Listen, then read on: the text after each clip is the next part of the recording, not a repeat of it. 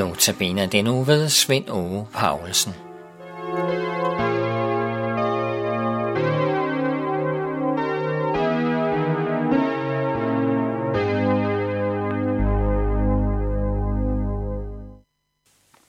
I går hørte vi slangen beroligende sige til Eva, hvis skal I ikke dø?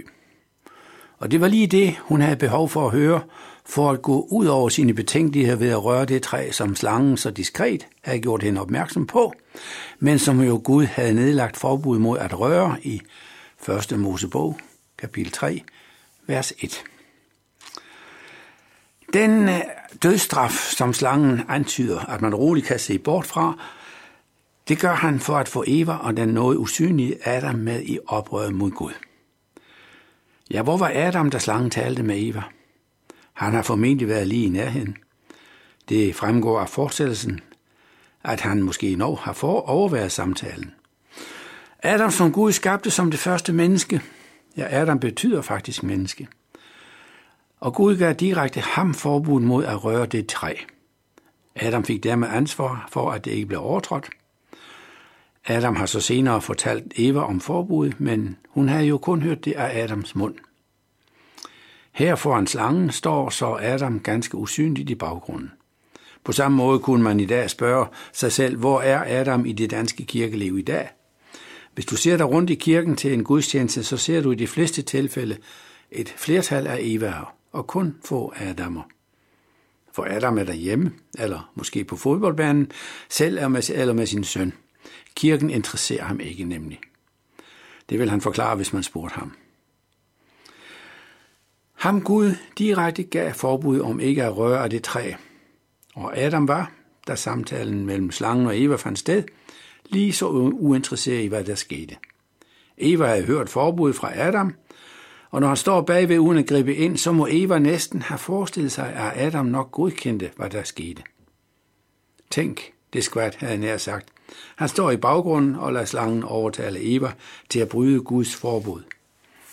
Han burde straks have grebet ind og fjernet den slange i en vis fart. Måske rullede han væk som et, et cykeldæk. Men Adam står blot uinteresseret og lader tingene ske. Han mener måske ligesom Eva, at slangen der godt kunne have ret og er måske indstillet på, lad os se, hvad der sker. Hvis skal I ikke dø, Eva? Der er ikke over sådan en bagatel overtrædelse, siger slangen overtalende. Sådan er Gud slet ikke. Du kan nok bare se bort fra det, Gud har sagt til dig og sagt til Adam dengang. I store dele af dansk kirkeliv er indstillingen nogenlunde den samme. Gud er kærlighed. Han giver dig lov til at leve livet. Han straffer ikke. Man skal faktisk besøge mange kirker, før du hører en egentlig advarende røst. Det passer nemlig ikke rigtig ind i vores teologi, som vi gerne vil høre. Det er affødt af, at mange præster under deres teologiske uddannelse er blevet overbevist om, at Bibelen ikke er Guds ord, men menneskers ord om Gud. Og det åbner for mange fortolkningsmuligheder. Er det ikke Gud, der åbenbarer sig i Bibelen, så er der næsten frit slag i den folkereligiøse bolledej. Så kan det, du mener, være lige så sandt som det, jeg mener. Og flest af os vil nu helst høre et opbyggeligt ord, der gør mig glad og tryg, når jeg kommer i kirken. Ikke et domstale. Og det er der, der heller ikke grundlag for, hvis, Gud, hvis det ikke er Guds ord, vi hører i Bibelen. Så kan jeg med sindsro se bort fra domstallet. Hvis skal I ikke dø, klinger stadigvæk. Også i urkirken var indstillingen sådan. Det fremgår af Paulus' advarende tale i 1. Thessalonikerbrev, kapitel 5, vers 3.